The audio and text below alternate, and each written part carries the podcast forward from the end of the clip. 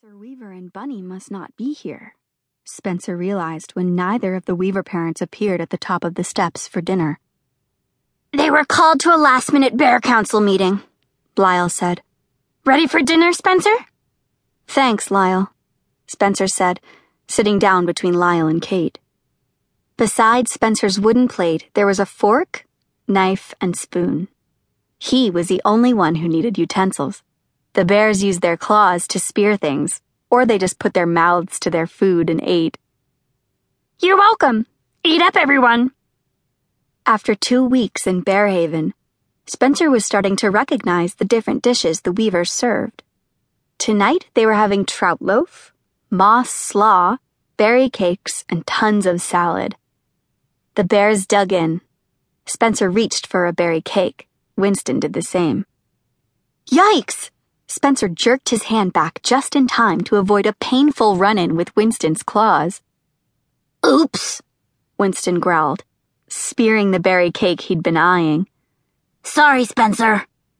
The bear chomped the berry cake off his claw and gulped it down, then reached to fill his plate with food. It's okay. Spencer was glad not to have lost a finger. I'll just wait until you guys finish getting your food. Once the bears turned their attention from the platters of food to eating the heaping portions on their own plates, Spencer served himself. What's the Bear Council meeting about? he asked, helping himself to a very little bit of trout loaf. They didn't say. Lyle tilted her head. The Bear Council tends to keep things under wraps. Spencer knew all about that. The Bear Council was the group of Bearhaven's wisest, most important bears. They made all the major decisions for the community, but their meetings were almost always restricted to council members only. Just getting into their meeting room was nearly impossible if you weren't a member. Spencer had managed to break the rules and get in there once before, but not everyone had been very happy about that.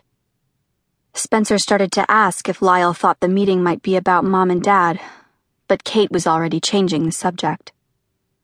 Spencer, if your parents get back to Bearhaven tomorrow, will you leave right away? Um, Spencer didn't know what to say.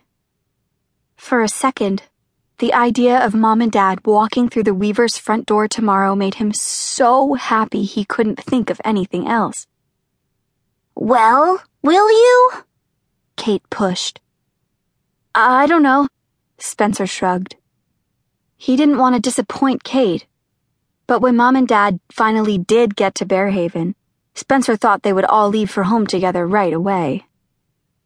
But even if I do, I'll come back to Bearhaven, he added.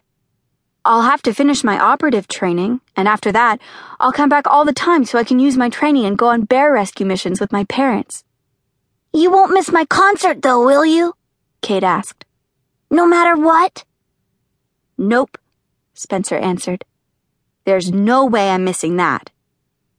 He filled his mouth with a big bite of salad, so he couldn't say any more. Your concert! Jojo exclaimed. Since when did it become your concert? said Winston. Kate rolled her eyes dramatically. Spencer shoveled more salad into his mouth to hide his grin. Winston and Jojo were right. Kate was really only one member of the Weaver family singers. Winston, Jojo, Aldo, Lyle, and Bunny would all be up there together, singing with her when the family band performed their concert in Bearhaven's town center. Oh, leave her alone, Lyle shook her head at her younger brothers. Kate's just excited about her first solo.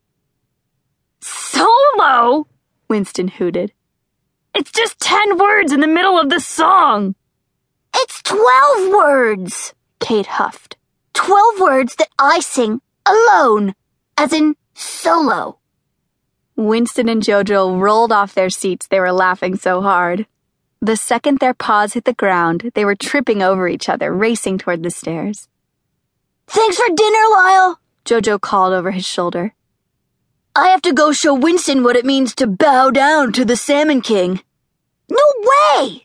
Winston yelled over his brother as they thundered down the stairs. Well, I'm glad they're gone, Kate said.